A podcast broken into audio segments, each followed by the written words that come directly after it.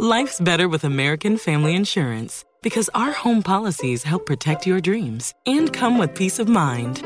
Save up to 25% by bundling home, auto, and life. American Family Insurance. Get a quote, find an agent at amfam.com. Products not available in every state. Discounts may not apply to all coverages on an auto or home policy. Discounts do not apply to life insurance policies. Visit amfam.com to learn how discounts may apply to you. American Family Mutual Insurance Company SI and its operating companies American Family Life Insurance Company 6000 American Parkway, Madison, Wisconsin. Something that makes me crazy is when people say, "Well, I had this career before, but it was a waste." And that's where the perspective shift comes. That it's not a waste, that everything you've done has built you to where you are now. This is She Pivots the podcast where we explore the inspiring pivots women have made and dig deeper into the personal reasons behind them. Join me, Emily Tish Sussman, every Wednesday on She Pivots. Listen to She Pivots on the iHeartRadio app, Apple Podcasts, or wherever you get your podcasts. The Elevation with Stephen Furtick podcast was created with you in mind. This is a podcast for those feeling discouraged or needing guidance from God. Together in this podcast, we'll dive deep into scripture, uncover the powerful truths that will help you rise above your limitations and embrace your full potential. We're here to equip you with the tools you need to conquer life's challenges. Listen to Elevation with Stephen Furtick every Sunday and Friday on the iHeartRadio app, Apple Podcasts, or wherever you get your podcasts. It's important to understand that there are many uh, ingredients and there are many factors that influence motivation. The idea that we can uh, make a list and only what's on the list counts and everything that's right. on the list counts is you know is, is a bit naive.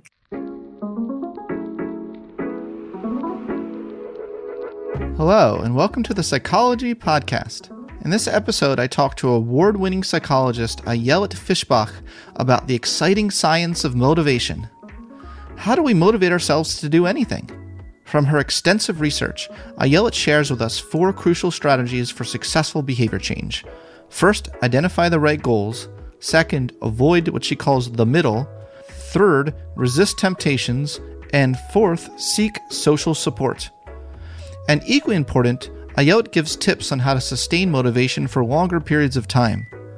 We also touch on the topics of reinforcement, flow, deliberate practice, self control, and, of course, Maslow's hierarchy of needs. So, without further ado, I bring you Ayelet Fishbach. Nice to finally meet you. I, I we have uh, you know we have colleagues, and you know Angela Duckworth and others that uh, that love you, and um, it's nice to finally meet you. Thank you. Same yeah. same here. So you're a leader in the field of motivation science, um, is what you how you refer to in the book. Can you kind of tell our listeners a little bit about the you know kind of trace the history of the field of motivation science and who were, who were some of the original key players in the field? And uh, yeah, let's start there. Sort of tell people what motivation science is. Motivation science is the uh, the study of uh, motivation, as we can infer from the name. We look at what gets people out of bed in the morning and into uh, achieving their their goals, be it their uh, professional goals, their health goals, their academic goals, uh, um, how you motivate others, uh, how you motivate yourself, which is uh, specifically uh, uh, interesting uh, for me, and and so on. Okay, we are interested in this internal power that we call motivation that gets people going. Uh, you asked about people. There are so many. So we we briefly uh, chatted about uh, uh our mutual friend uh, Angela Duckworth. Uh, mm. um, yeah. And you know, I, I work with with hair uh, a lot. There, there, are just so many. Uh, I work with uh, Katie Milkman, uh, oh. Um, my uh, uh, advisors, Yakov Trope, Ari Kruglanski did amazing work on motivation. people like Walter Mischel and, and Tory Higgins and there was such a long list. I, I, will. I'll stop there because they just so many people. It's an exploding field. Yeah, it is an exploding field. Would you consider Abraham Maslow as part of uh, the origin story of the field? Oh yeah, yes. That, uh, well, and you know, you can go all the way to Kurt Lewin, and uh, uh you know, people that mm-hmm. inspired our uh, thinking uh, or William James, even. Yeah, right. Uh, yeah. Uh, yeah. Uh, so if we, uh, you know, go back to the, the origins, what I think was very important about Maslow's work was identifying that people have different motivations so that, that it's not just about uh, uh, what he referred to as, as basic needs. I am less convinced by the hierarchy there. I revised the hierarchy actually recently, so I'll send you that work. Maybe I can see what you think about my revision of it. uh, please, yeah. please do. Yeah, it's. Uh, uh, Tell me more about your your uh, your criticism of the hierarchy. Uh, so the uh, Maslow's hierarchy assumes that needs are always fulfilled in, in, in a certain order, and so you you, mm. you would need food before you would need safety, for example, which I don't think is justifiable by any uh, uh, modern research. Uh, uh feeling safe is uh, uh, as basic as as feeling that you you meet your your basic other needs, and in, in no more the more central criticism is that uh, for uh, many of us who are sufficiently comfortable to have uh, enough food and, and, and safety and like we we have a roof over our head. What's missing in a given moment it is not in particular uh, order okay? It, it's not that we first make sure that uh, uh our uh, job uh, gets us money before we uh, want to see if it's also interesting to do that okay? It, it's really individual. It's very like, different for different people in different situations. And in my thinking it's often more uh, use, useful to think about what's missing. Okay, what's missing from your job? What's missing from your life? What's missing from your uh, exercise uh, uh regimen, and not in a particular order. Yeah, I, I, completely agree, and I think a lot of people misrepresented what he actually wrote because he tried to make it clear that it didn't all happen in a particular order that was necessary, and also he never even drew a pyramid, and that was misrepresented uh, by people were trying to come up with psych textbooks trying to illustrate it incorrectly. So yeah, no, I completely agree, and I'm I'm glad that you made that point for sure. So now you're a professor at the, the business school, right? Yes. At the University of Chicago. So why did you choose a business school over like a psychology department? Just out of curiosity. Oh, I did not choose a business school over a psychology oh. department. A business school chose me. Okay? I applied for uh, 10 jobs. Uh, nine were in uh, psychology departments and one was in a business school. And uh, yeah, that's where I got my first job 20 years later. It pays better. Pays better. business schools? uh, you, you, know, I uh, didn't know that at the time. Yeah, yeah. Well, it's great, you know, that there's such great synergy between the work being done in business schools, right? I mean, the, and psychology departments all around the world, right? There's there's a lot of people collaborating and trying to understand what motivates us at work, but also what motivates us to, you know, out of work as well, you know, and the whole the whole thing. So you yeah. you outlined four essential ingredients in successful behavior change in your book. And I'd like to just, if that's cool with you, can we go through each one today? Yes. And talk about the latest motivation science for people.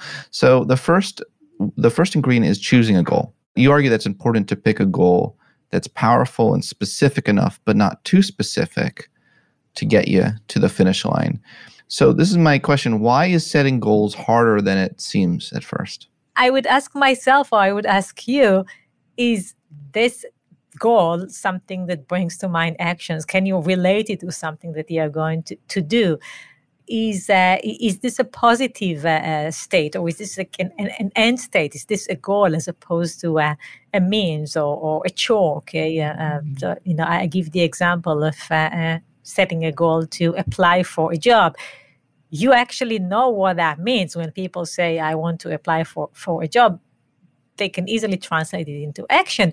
Uh, but it's not very inspiring because it's not really what you want to do. You want to have a job okay? You want to maybe have a career and, and so setting the goal in terms of what you're trying to achieve not in terms of like how would you do this uh, is uh, better uh, setting a goal that is intrinsic is very uh, unintuitive to, to people uh, in a way. Often we think about setting goal in, in terms of i going to force myself to do the thing that i don't want to do.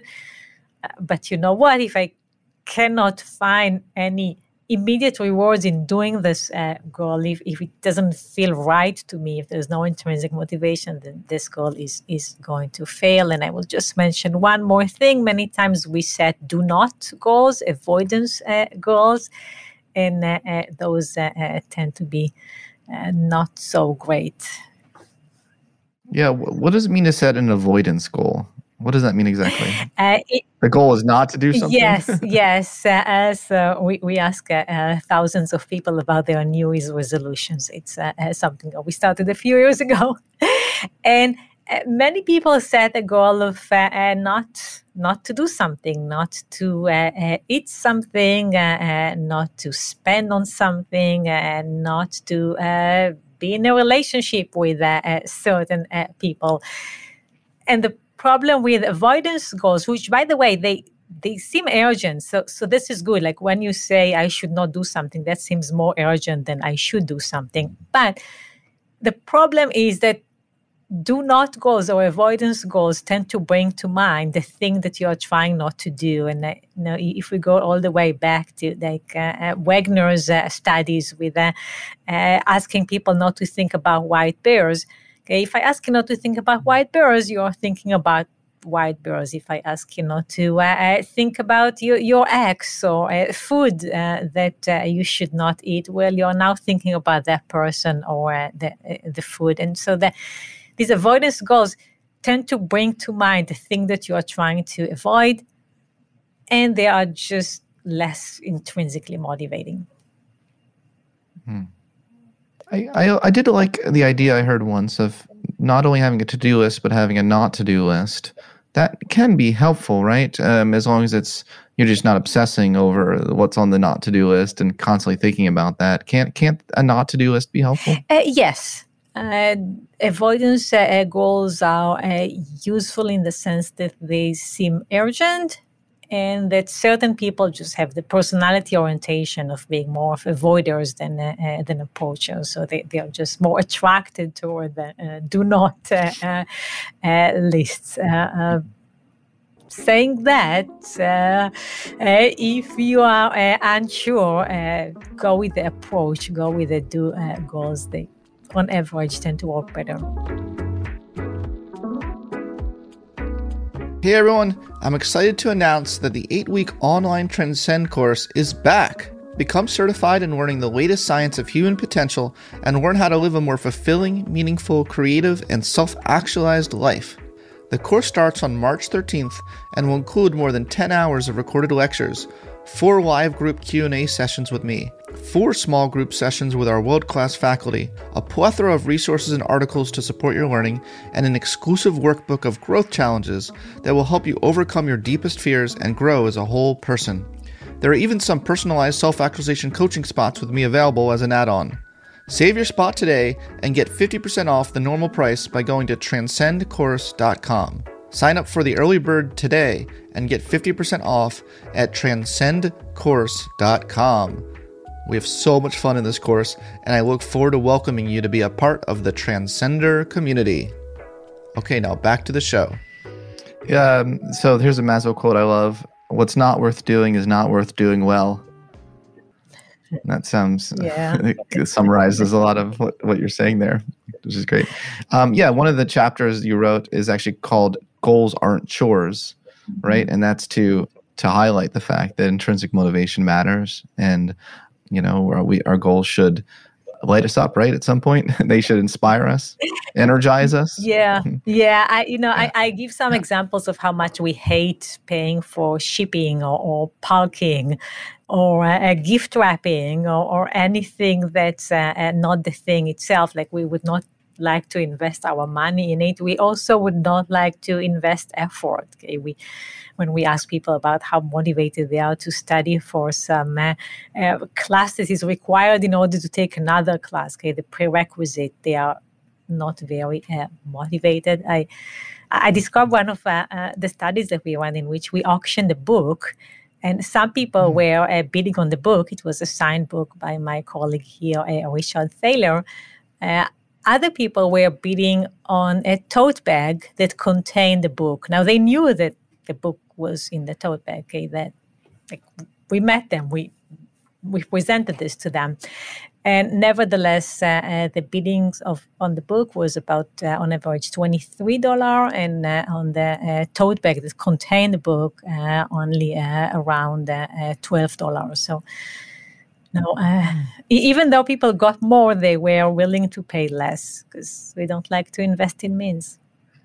I mean, it's such a profound point that I feel like is often lost in the workplace a lot when managers try to motivate their employees. Uh, yes, we often uh, mm. too much in uh, the the details. We forget the the big picture. We are you know, uh, trying yeah. to motivate ourselves to complete a task. Not sure why we even do that. Yeah, yeah. Um, so let's stick. Let, us let's, let's continue down this train of thought about the importance of uh, choosing the right goals and um, and and for the goal setting process, you also argue it's it's nice to kind of put a number on it, right? And so, what's the role of quantification in in this process? These numbers tend to be highly uh, motivating. Uh, people tend to think about uh, achieving anything that is below the number as, as a loss, as if they did not achieve the goal. So, you know, if I set my goal as uh, walking 10,000 steps a day, which is kind of a random goal that some marketer invented. Okay? Right. it's really it's just a number. Okay? Uh, but if this is my goal and I only uh, walk 9,900 uh, steps, I might find myself uh, mm. stepping around my uh, bedroom just to uh, to reach the daily goal. Okay, to uh, to mm. feel that I achieved it. These numbers are highly motivating. Another a nice example comes from a study that looked at the distribution of uh, marathon running times. Turn out that there are many more people who finish marathon just below four hours, so three hours and 59 minutes, than just above four hours, like four hours and one minute. Uh-huh. And this, this, is kind of cool because really, like, what motivated them to put the energy in the last uh, few uh, uh, minutes was that they are going to meet their goal of getting it after four hours. Four hours. yeah, four hours. Yeah, yeah. Wow, that that is so interesting. So, kind of keeping that uh, count and, and and and where you're you know how close you are to getting there on a consistent basis like i assume that's something you can get obsessed with as well though right and that can start to distract like anything you know inverted u-shaped curve in psychology everything's everything's a u-shaped inverted u-shaped curve right yeah well yeah. so sometimes the targets are meaningful okay for uh, some goals uh, it's really uh, all or nothing okay uh, unless you mm. graduate the very last uh, class in in you know, uh, in your degree, you're not getting a degree, okay? Uh, uh, mm. Unless you have made all the purchases toward the reward, you are not getting the, the reward, okay? So for, for some goals, it, it really is the case that you need to get to the target, otherwise, you're not getting uh, anything completed. But for all these other uh, goals, such as uh, exercising or uh, you know developing professionally, you should just have healthy relationships with the, these target numbers. They are meant to motivate you. They, they are not that important. It really doesn't matter if you almost got to this number or, or not. Mm, yeah, well, that's good to hear. Um, and how do incentives play a role here? I, I, guess that's intertwined with the extrinsic versus intrinsic reward distinction in psychology. But how else does how else does do incentives matter? yes and no. Uh, we used to think that incentives undermine intrinsic motivation. Uh, mm-hmm. We don't really think that anymore. There is really a no. Okay. No good evidence that uh, uh paying people for a, a job uh, makes them less excited about uh, their job, and often they are more excited. And you know, some studies find that you might initially uh, you know, uh, reduce your effort. You were just getting paid, and so you think, okay, I achieved my goal. I can relax my effort. I don't need to continue working uh, uh, so hard. But then after a while, uh, get the motivation back, and, and payment uh, doesn't uh, really decrease motivation in general and, and not uh, intrinsic motivation unless by getting paid you are not really sure why you do that anymore. And so incentives can mess up our understanding of why we do the, the thing that we do okay? Like the classic uh, studies by, by Lepper like if you pay if you give rewards to kids for drawing they might ask themselves do I even like drawing? Maybe I was just doing it in order to get this nice certificate with the, uh, the ribbon. I, we, we told kids that food can make them strong or, or smart, and they stopped eating that food because they they were unsure that they liked the food, given that they thought mm. about these uh, incentives. Uh, but you know, put that aside, if we understand why we do something, if we are excited about what we do, then often uh, getting the, the, reward, getting the monetary reward or any other uh, reward is. Uh, uh is something that helps us uh, maintain the motivation is uh, often the immediate goal okay in the long term i might want to be a professional a successful professional in, in the short term I'm going to uh, uh, give myself a reward for finish a project at work, and so I, I have some short-term goals. When I write about incentives, I say that it's really important that you reward the right thing, okay, so that you don't confuse yourselves about why why you do the thing you do and what should be measured. Okay, how should you evaluate your your performance? Don't worry about uh, uncertain incentives. They often work better than certain incentives and don't have too many incentives. Yeah, don't have too many. Yeah, yeah, yeah. So finding the right the right magic number is is difficult. But what do you what do you think of SMART goal? You know, the S M A R T. Is that a scientifically grounded framework for reaching one's goals? Is it aligned with your research? Because I see it everywhere in positive psychology. Uh, it's a it's a popular acronym. I I uh, I will connect it back to Maslow. Okay, like that. uh, it's important to understand that there are many uh, ingredients and there are many factors that influence motivation the idea that we can uh, make a list and only what's on the list counts and everything that's right. on the list counts is you know is, is a bit naive okay? Like we uh, uh, have a, like ma- many things that affect our uh, motivation. So th- these are uh, you know, important factors. I just don't think that there is a single recipe for motivation Sure, and that that's an excellent point. It just seems like some of these uh, think the parts of this smart acronym map onto some things you've said already. So S is specific, uh, M is measurable. So you did talk about the measurable part. A attainable, R relevant, and T time based. Um, but anyway. there, there's there's there's some overlap. Yeah, yeah. Well, there is no uh, intrinsic motivation there. That's true. That's actually very true. Yeah, uh, because it, adding how where would you add the I to make it a nice acronym? you know. well, so you know the, the nice thing about this acronym, which is very old, is that it mm-hmm. got people to understand that there was more than one thing. Okay, and mm-hmm. the, these acronyms uh, they emerged at, uh, at the point in time where uh, we were trying as a field to educate people that there was more than one thing, there was more than one way to, to motivate people. And, and so people were saying there was more than one, one way, here there are five ways, okay? but there are also more than five ways. And, and there was really a lot of ways to think about how to, to motivate yeah. yourself and others.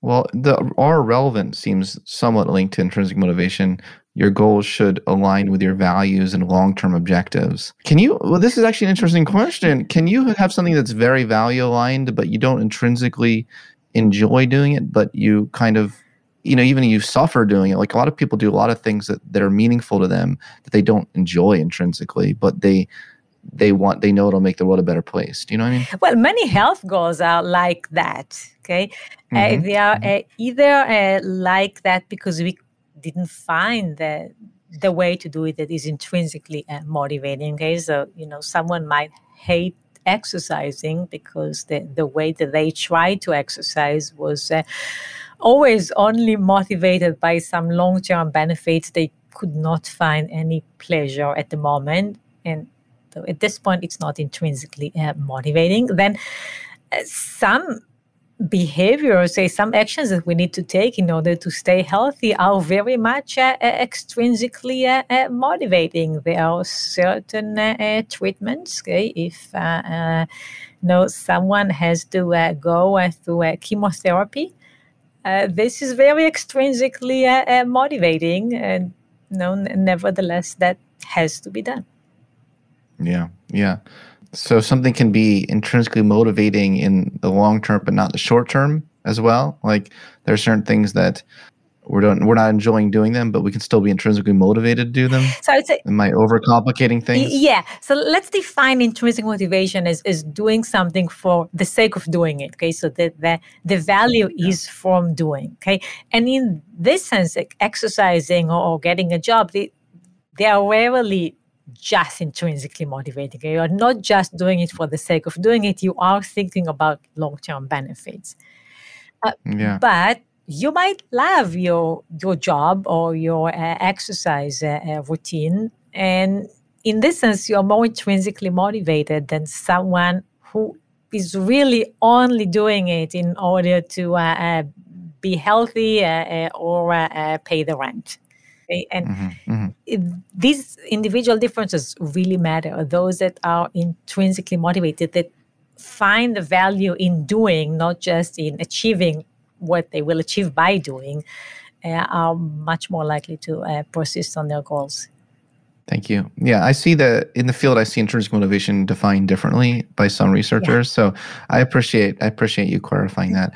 Um, I had Richard Ryan on my podcast. Yeah. You know, uh, self determination theory. Um, you would consider him a major player in motivation science field as well. Yes. Right? Yes. So uh, yes, so there, there, are a few definitions of uh, intrinsic motivation, and I'm I, am mm-hmm. really happy that you uh, brought it up.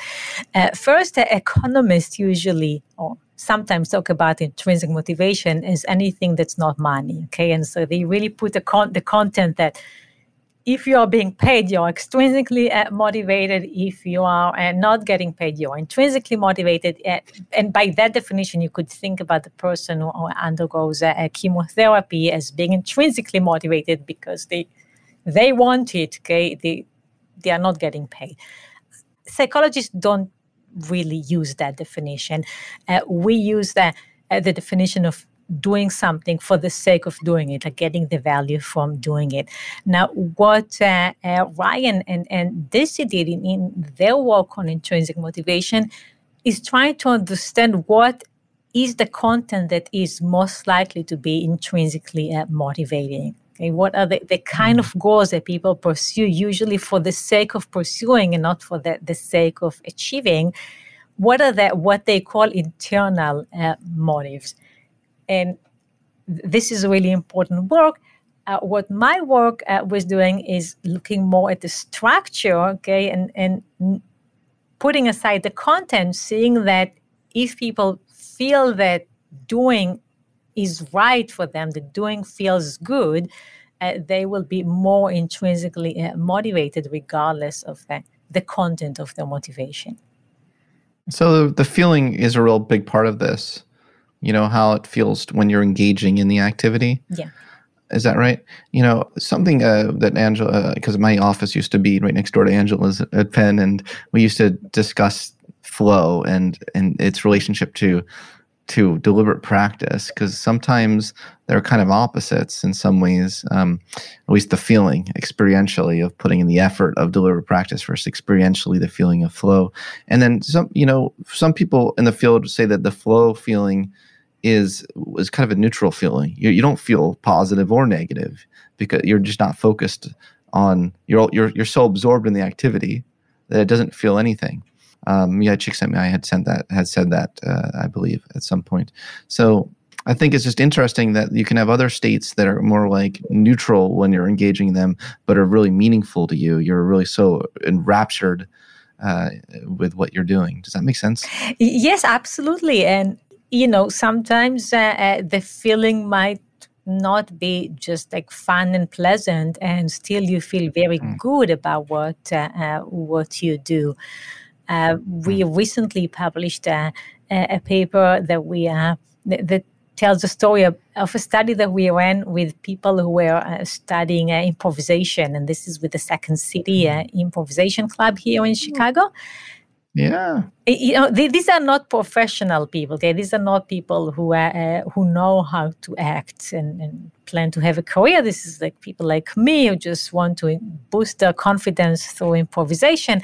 And, and so when they start taking these classes, they tend to not like their experience very much. They feel embarrassed. Okay? Like it, mm. it feels odd, like you're asked to do something with your body and like get attention on you, and you, you just like not, not quite in your comfort zone. And what we did was asking people to feel uncomfortable. Okay, and so we told them your goal is to feel uncomfortable, and uh, they were more engaged and they have more likely to to tell us that they will come back, that they they want to do it, and uh, and in a way, like having this goal to feel uncomfortable really works for them. Now, what's going on there is that well, I know how to feel uncomfortable. And when I get myself there, when I feel uncomfortable, then I feel like I've achieved my goal. I, I feel like this is working. Okay. This is right. So, like, we capture like this feels right by having people embrace the, the discomfort that you will feel in the short run when you're just starting uh, learning improv. I love that. I I'm doing some work with Second City as well. Um, oh. Is this uh, Kelly Leonard yeah. and uh, Anne Libera? Yeah, yeah. What yeah. do you do with them? Yeah. Creating a code. Well, it's top secret. we haven't uh, we haven't unraveled to the general public yet. But uh, yeah, but I can say they're dear friends of mine, and I they have actually told me that they're doing some work with you, and they're very excited about working with you. Oh gosh, we, so we now, now, now I remember. We really have the same friends. How come we've never met? yeah I know. That's why. That's why in the beginning I was like, "Wow, it's so nice to finally meet you." yeah, yeah, yeah. But no, I'm that. That's that's so great to hear that you're doing you're doing work with them on that. They're they're awesome. They are totally. Um, and that's and that's really yeah, and that's really important. That's really important work. Mm. Okay, so let's let's like move on in our ingredients. Even though you said they're not rules, you know, they're just ingredients. Yeah. Um, the second is you need to sustain your motivation, um, right? Why is it important to solicit feedback? On your performance in, during this this kind of stage? Well, it's it's really hard to uh, to learn without progress. It's sorry, it's really hard to learn without feedback. So you don't know where you mm. stand. You don't know whether you are doing it well or you are not doing it well. It's really hard to sustain your motivation when you don't know that you're making progress okay? When you uh, cannot mm. look back or, or look ahead and, uh, and, and say yeah like I, i'm getting uh, uh, somewhere okay? And uh, often in order to perceive progress you need to either look back or look forward. So you know uh, sometimes the, the target is moving okay? Or it's really far away but you can look back and say well i already did something. Okay, I already like uh, took my first uh, uh class, or uh, you know, I wrote uh, the first page in the book that I'm I'm planning to to write. Mm. That helps people maintain their motivation. And we, we found, for example, that when students were unsure whether they should study for an exam, looking back at the materials that they've already covered, help them stay motivated when people were not sure whether they should support a cause uh, in charitable giving looking at how much was already uh, done uh, how much they contributed or how much others contributed motivate them to keep giving to keep helping uh, the uh, the cause. Uh, other times when you're almost well let's say when you're beyond the 50% and you're getting closer to your target and it's actually better to, to look ahead and to look at the discrepancy. And this is where the discrepancy theories in psychology suggest that when you you look where at where you want to be and how far you are from there, that that will motivate you. You will monitor your progress toward that point. Yeah. That even goes back to uh, one of my mentors in, in, as an undergraduate, Herb Simon's work, mm-hmm. right, on uh, means end analysis and all that nerdy stuff from from that time period of the 50s 60s simon and newell right? yeah yeah there is uh, uh, yeah there is like the uh, you know the, the uh, TOTE uh, uh, model, the test, operate, test, exit, mm-hmm. which is uh, uh, uh like yeah. an wow. old idea. You know that. an old idea that suggests that you monitor your progress always looking forward. Okay, you're looking at the target, you see, am I getting there? Okay, am I close enough? If I'm close enough, then maybe I can relax my efforts. If I'm far, I should increase my effort. Uh, that only works for people who are already committed. uh, if you are mm. uncommitted, if you're very far from your target, then looking at the discrepancy uh, tends to destroy commitment. Yeah, that's a good point. Um, you talk about avoiding the importance of avoiding the middle problem. What is the middle problem?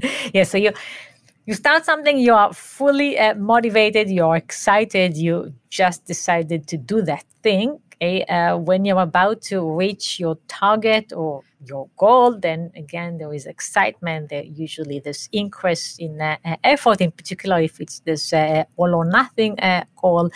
Uh, in the middle, we don't have parties. Okay, in the middle, uh, we it's not uh, uh, something that we in particular pay attention to and this is where we, we see uh, motivation um, not quite not quite where we want it to be. And and we see that the decline in motivation both on like how hard people work and on how much they, they adhere to their personal standards, okay, how much they are willing to mm. cut corners, to just like, you know, cheat a little bit maybe. In a way, people behave as if they are aware that they will not remember what they did in the middle, so they don't need to pay attention to be too careful about doing it right. To give you a couple of examples, we looked at uh, uh, people in uh, Israel lighting the menorah over the eight days of Hanukkah. So they're supposed to light the menorah on every day, they, between day one and day eight. And most people light the menorah on the first day. Uh, many people, the majority actually lights the menorah on the last day, but in the middle, it's when uh, uh, people are slacking. Uh, we did a study. Yeah, they, we, we, did studies in which people actually had to they do something, do a task for like several trials, and in the middle they were not doing such a great job. Yeah, I think a lot of people will resonate with that when they listen to this podcast. I mean, I know I certainly resonate with that. Okay, I know avoid the middle problem, but how can you overcome it? Do you have any strategies or tips for that? Keeping middles short uh, you know, instead of uh, an annual uh, saving goal, make it a monthly uh, saving goal. Instead of a monthly uh, exercising goal, uh, make it a weekly exercising goal so that we just less of, of a middle. Okay, the, the problem with the New Year's resolutions, for example, is that this goal is for years so you know it, it's it's really hard to maintain the motivation as as you like moving mm. from like march to april and, and another solution is uh, uh, to uh, find new beginnings okay? the, um, you know, my, my colleague uh, Katie Milkman came up with a fresh start effect, uh, which basically chooses some kind of random date to announce uh, that it's uh, it's the first day. Okay, it's it's the first day of pursuing this goal because it's a Monday. Okay, or because it's my birthday, or because it's the first day of the month. Like at any any reason that you can find in order to restart the count it helps people like recruit their motivation motivation think about it as, as a beginning Good, good. And uh, yeah, Katie's wonderful. She was on this podcast when her book came out, and I'm so glad that you're you're working with her. Yeah, yeah, she's part of the uh, Angela uh, team, you know. yeah, it's yeah, yeah, it's it's the whole team over there at Penn. Yeah. They're they're killing it. they're killing it. They're crushing cr- crushing it. They're getting it done. They're getting it done, right? Yeah. They they walk the talk. Okay, so the third um, ingredient is learning how to juggle multiple goals. I think that for a lot of people, this might be the hardest one for them because there's lots of things pulling us in different directions. How can we set priorities and find the right balance here? Yeah, so yeah, uh, it, it, we always want several things okay so we we have a to-do list for every day in our mind okay and there are often conflicting uh, uh, goals and sometimes we want to choose between these goals okay? Sometimes we we really want to set priorities okay? I might prioritize uh, my, my, health goal over my uh, uh, desire to uh, eat junk food okay? Other times it's really a matter of balancing of, of making trade-offs okay? And so i you know i, I might want to uh, uh, eat organic food but i also don't want to spend too much money and like usually organic food is, is expensive. Uh, uh, I need to balance mm. between these goals. I need to decide how much I'm going to expend on uh, uh organic food. Uh, or, you know, the, the ultimate balancing is, is career and, and family. You know, most, well, I, actually don't have the numbers, but many people uh, choose to balance between career and family. Of course, some people decide that they're going to postpone having a family so they can focus on their career, uh, or that they will resign their career because they want to uh, prioritize the family. But you know, for many of us, it, it's a matter of balancing. And you know, to the extent that people are, are making these trade offs, then we can look at what activities they, they choose and in general, people prefer activities that maximize attainment. Okay? Yeah, uh, these, these mm-hmm. activities that help them achieve more than one goal. So, exercise in a way that uh, uh, maybe is also my commute to work. It's also a way to spend time with uh, uh a friend. Uh, um, uh, maybe it's also not an expensive way of exercising, so I can also meet that goal the problem with these activities, we call them multifinal uh, means, is that because they serve different goals, they sometimes seem less efficient, less instrumental for any of these goals. In a way, sometimes people feel that a commute to work is not as good exercise as an exercise that is just an exercise, okay, that doesn't also uh, get you another thing. And there, they're actually funny examples with that. Like people prefer a mouthwash that stings because, you know, if it's pleasant, they assume that it's not very good at. Uh, it's not working. Yes, right. Like, uh, and, uh, and this is a mistake, but it these kind of mistakes when people choose means that only serve one goal teach us about how how people's goal systems work, how people in fair instrumentality based on the number of things that they can achieve uh, by pursuing an activity. Does this make mm-hmm. sense? Mm. Maybe I was a bit too academic. Yeah. no, no, and I no, it, it absolutely, it absolutely doesn't make sense. I think that a big part of this is having patience and and building your self control muscle, right? And that's hard. I mean, do you have any tips for people on how they can build those muscles? Uh, well, the, the, first thing is to remember that this is a metaphor. yeah, yeah, yeah, yeah, of course. Yeah, right. Uh, yeah. You, we often use metaphors in order to mm-hmm. Uh, to help people understand what we are talking about, in order to help people understand that self control takes practice, basically, right? This is why we refer to it as a muscle. But then people take this metaphor too far and, uh, and, and, you know, coming up with all kind of physiological explanation for self control, which are really uh, not uh, not like Roy Baumeister's work.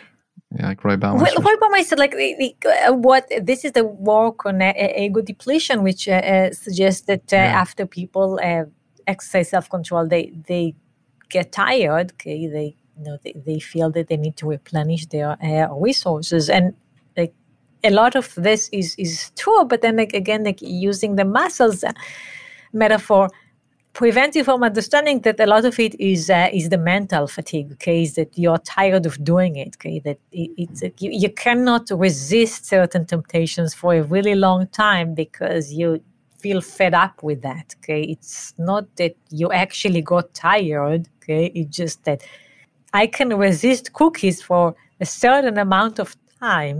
At one point, I will just say whatever, like, you know, like, give me a break here.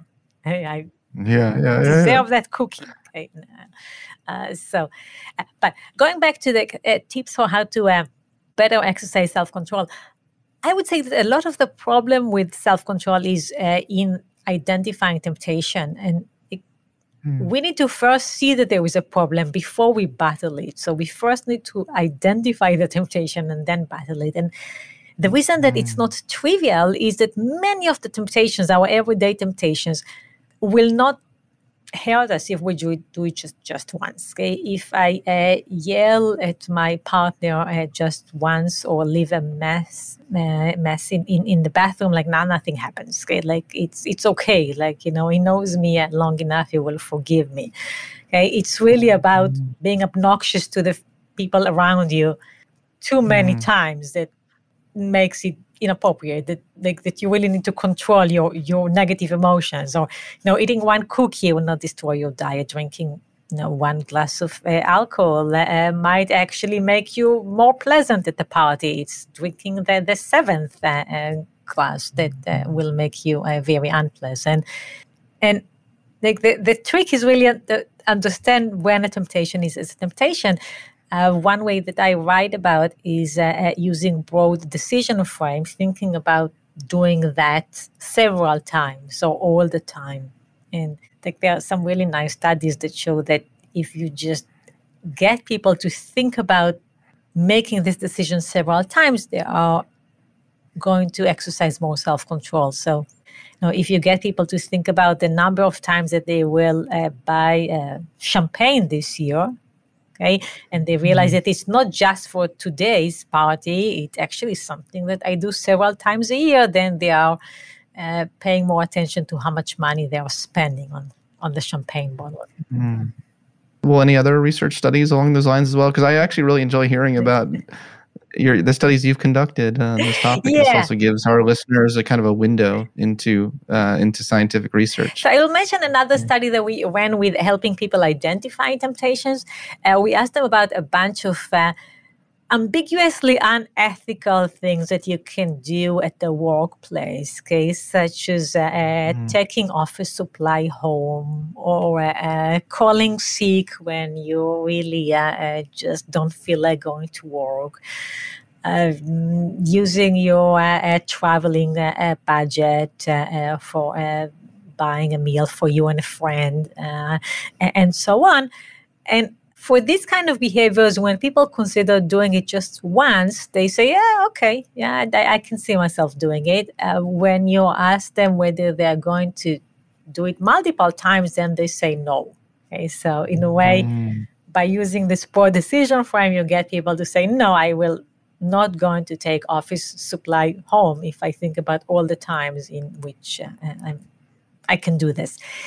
Then we did some other studies on what people do once they identify a temptation. And it turned out mm. that if people anticipate temptations, if they know that they are coming, they are better able to resist. It, it's a bit like if I tell you that my uh, desk is very heavy and can you help me lift it, you're going to approach it with more force than if I tell you this desk is very light, can you help me get it to another corner of the room?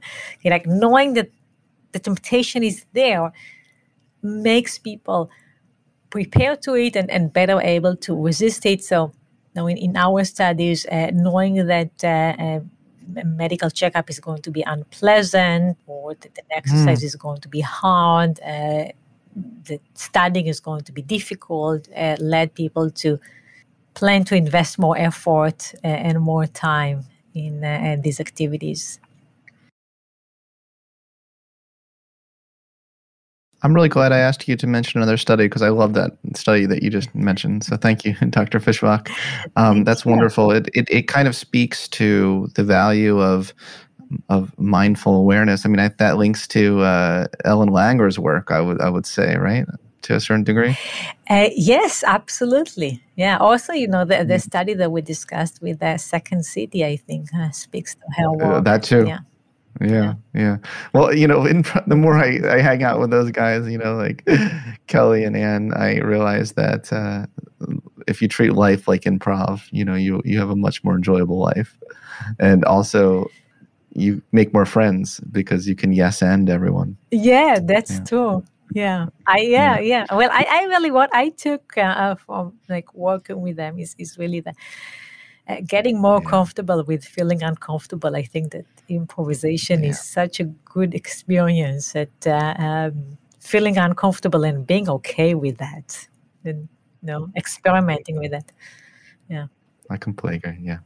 The idea of staying positive, right? Because, like in positive psychology, there's a lot of focus on optimism as yeah. such a strong predictor of lots of things. In your book, you talk about how to know if and when a glass half full or half empty perspective will motivate you.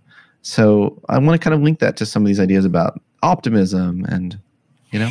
Yeah, it's interesting because I don't really think about the glass half empty as uh, as, as being a, a, pessimist. Pessimism. Yeah, it's okay. Uh, fair enough. Hey, fair enough. and actually, I say it in the book. Like you know, I, I know that these words are usually meant like yeah, yeah. Optimist versus the pessimist. Uh, the discrepancy uh, uh, theories look at people getting motivated by what they have not done. Now, it's not it's not that they are upset about the things that they have not done. It's just that they look at, at what they have yet to achieve. Okay, like we no, we did a study with uh, employees in an advertising uh, company, and uh, that was in Seoul, in uh, South Korea. And we asked some of them to uh, look back at what they achieved last year, and the others to uh, think about what they haven't yet achieved. Mm. And, and, so no, no one is really upset or uh, in particular happy about this exercise, but they either have in their mind the glass half full, everything that they achieve, or half empty, like the thing that they have not yet achieved. And they can still work on it, but it hasn't happened yet. And, and what we found is that those who looked back, like their current role more, they were more enthusiastic about what they, they did. They wanted to, to do that more. But those that were looking ahead had what we refer to as higher level of aspiration. They wanted to move to their next world, and so you you get those like high achieving people. They they always look forward. Okay, they always look at, uh, at, at the glass half empty. Not in the negative sense, but in, in the sense of like, this could be my next step. That could be my next challenge. That is the next mountain that I want to uh, to climb on. The, their mind is on, on the on the things that they have not yet uh, uh, achieved. Yeah.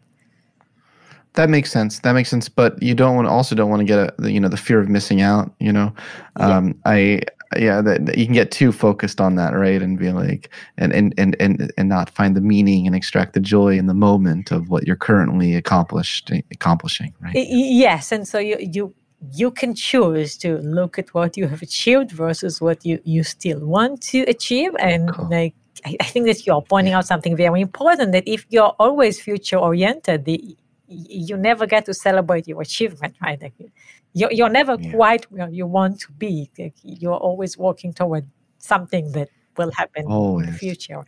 I, and I also talk about learning from negative feedback, and I, you know, I, I think yeah. that there is a lot of uh, uh, negative feedback around us that if we can extract useful lessons from, then we can improve we can do things better. It's not easy.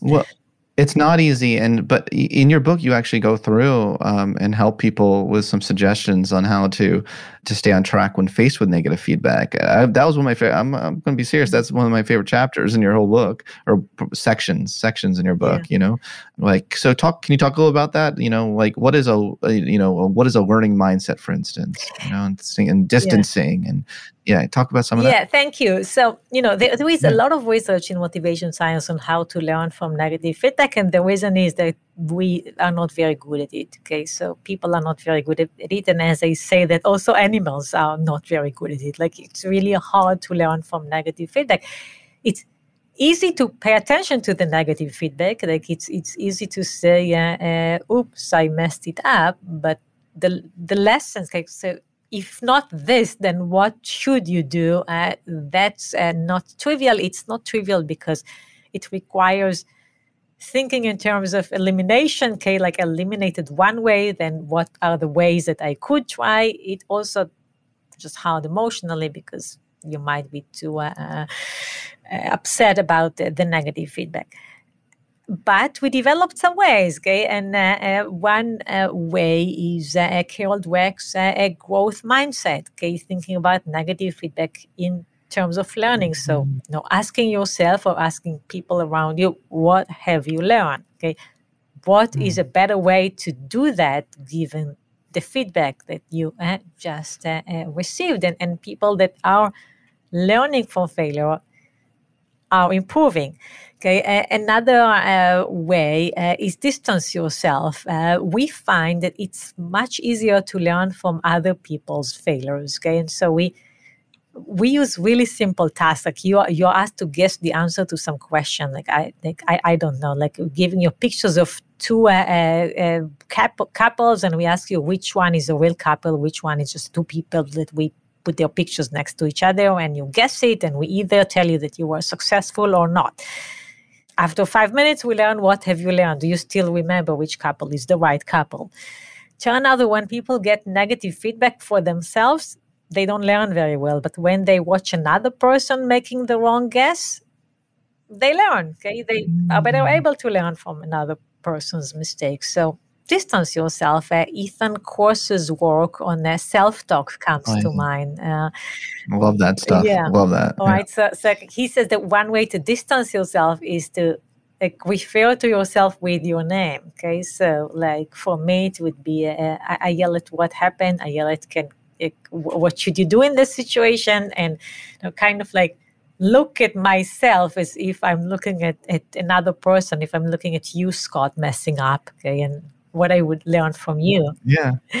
Uh, and i would mention one more thing that we uh, uh, developed which is uh, giving advice to another person. Uh, and uh, this is actually a paper with Lauren Esquis Winkler and Angela Duckworth Oh, Lauren. She's great.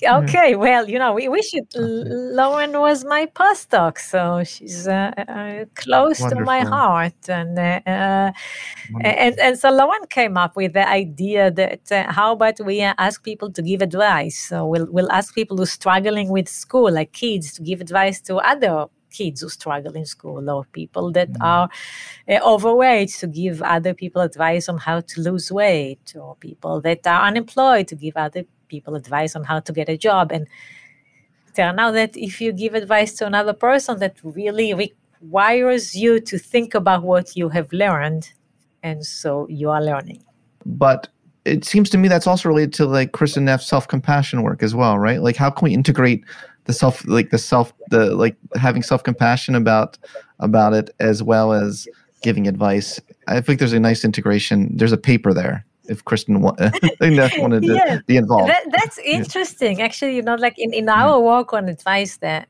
really the effect was on on the person who gave the advice. So you gave the advice, and now you feel uh, more uh, motivated. And we didn't go to the next step of like what your mm. advice mm. is actually doing to the person who received it. Yeah. Many times it was just an, a mental exercise of what your advice would be. Okay, we we didn't actually give it to anybody. Uh, but yeah, I, I agree. But it's probably having an effect. Yeah, yeah it's probably having. yeah, okay. I'll call Lauren.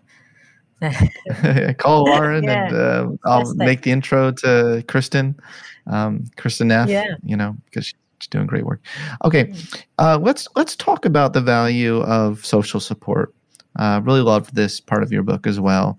Why is it? Uh, what what is important to think about when you're pursuing goals in the presence of others? What what should you um, think through it?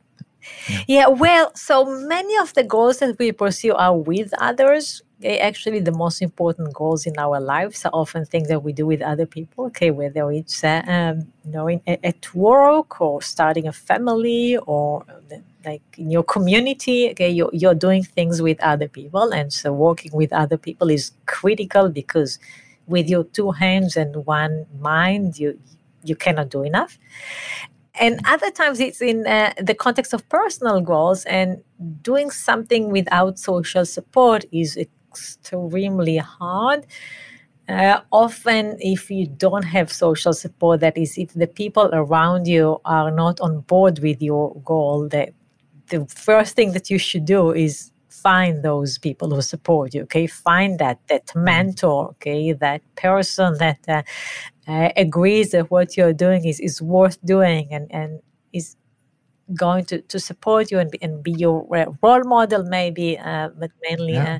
uh, someone that contains your, your goal uh, for you so I, I, talk about these two aspects like how to do things with others and how to uh, make sure that we connect to the people that support our goals hmm.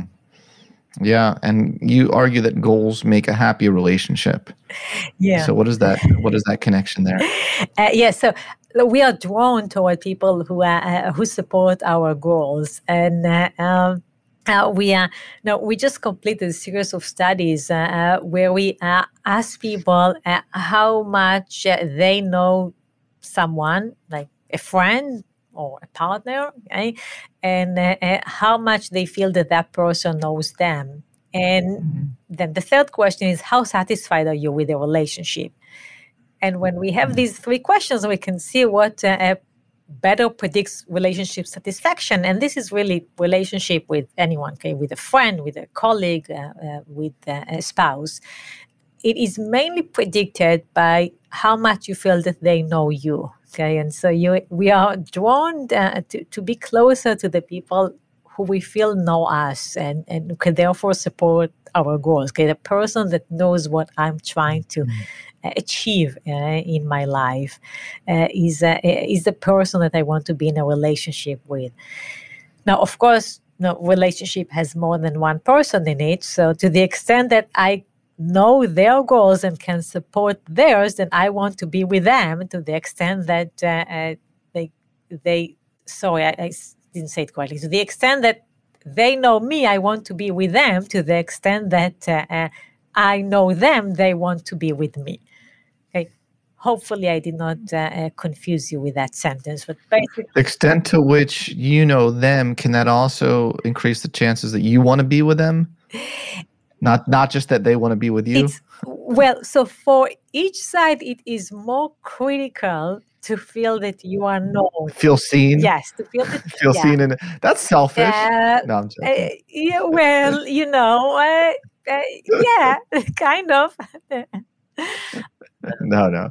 I get it. I get it. Look, you know, I think this relates a little bit to Eli Finkel's work. Yes. Eli Finkel. Yeah, cool. I'm so glad that you agree with that because I went out on a limb uh, connecting it to his work. But um, I like to, in you know, these podcasts, kind of try to see, make linkages when I can to other researchers in the field. And I really like how he has this kind of self-actualization model of relationships, and he he brings in my my favorite uh, psychologist Maslow um, in talking about uh, you know you want to feel it like both partners are helping each other grow.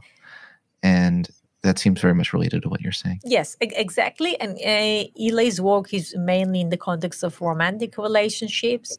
That's um, right. That's right. Uh, yeah. We often look also at other relationships and, and see a similar pattern where uh, you want to be with, with a colleague or, or a boss or, uh, you know, uh, and anyone in your life, a friend.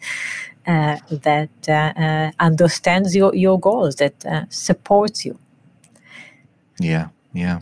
You say, um, uh, quote, ultimately what matters is that a relationship helps rather than hurts your goals in this way, helping each other pursue our goals is fundamental to social connection. And I just want to end this interview today on that note because, um, you know, during COVID, is, and you do link it, you have a paragraph there, right, about COVID um, there at the end of your book. You know, a lot of people are feeling really lonely right now, right? And, you know, like Cacioppo's work, et cetera, has shown uh, the real health um, you know, really could be detrimental to our biology and our health uh, when we're feeling lonely. So, you know, just kind of ending on this note, kind of giving people a little bit of hope and how we can restore more relationships, feel less lonely using some of this goal research, I think is very valuable. Uh, absolutely. And, uh, you know, uh, John Cacioppo's uh, uh, work on, on social connection and how critical it is for physical health. Okay, is, is the first to to come to mind we are very concerned with that loneliness. Uh, uh, surveys suggest that people nowadays are lonelier than before, and this is data before COVID. Okay, that this is just like the, the yeah. modern lifestyle where people have more personal space, and the, the negative uh, aspect of that is that they just uh, spend more uh, time alone, uh, or that older people can end up spending a lot of time by themselves this this is unhealthy. Like this is uh, uh, killing uh, uh, people. And in the context of covid that's a, a, major concern when we're trying to to, to think about how to uh, maintain a healthy uh, lifestyle. This is definitely part of what we think of and in particular for like kids and for older people how to make sure that social connection is is part of their daily lives. Huge, huge. Yes, your book is timely in in a lot of ways, um, and will always be timely for the rest of the Homo sapiens that want to get things done. Homo sapiens will always want to be know how they can be better motivated. So your research is uh, is pretty relevant to humanity. Um, Dr. Fishbach, thank you so much. Yes, thank you so much for coming on my podcast today, and it was a true honor and pleasure for me. And uh, I wish you well with uh, with continuing your research and the book. Yeah, thank. Congrats! Congrats on the book. Thank you very much. It uh, it, it, feels good, and really love talking to you about it. Uh, uh, you know, maybe we'll meet in person one day. Thank you. yeah, that'll be very nice. That'd be very nice. Thanks for listening to this episode of the Psychology Podcast. If you'd like to react in some way to something you heard, I encourage you to join in the discussion at thepsychologypodcast.com or on our YouTube page, The Psychology Podcast. We also put up some videos of some episodes on our YouTube page as well, so you'll want to check that out. Thanks for being such a great supporter of the show, and tune in next time for more on the mind, brain, behavior, and creativity. This show is sponsored by BetterHelp. It's a simple truth. No matter who you are, mental health challenges can affect you, and how you manage them can make all the difference. That's why everyone should have access to mental health support that meets them where they are and helps them get through.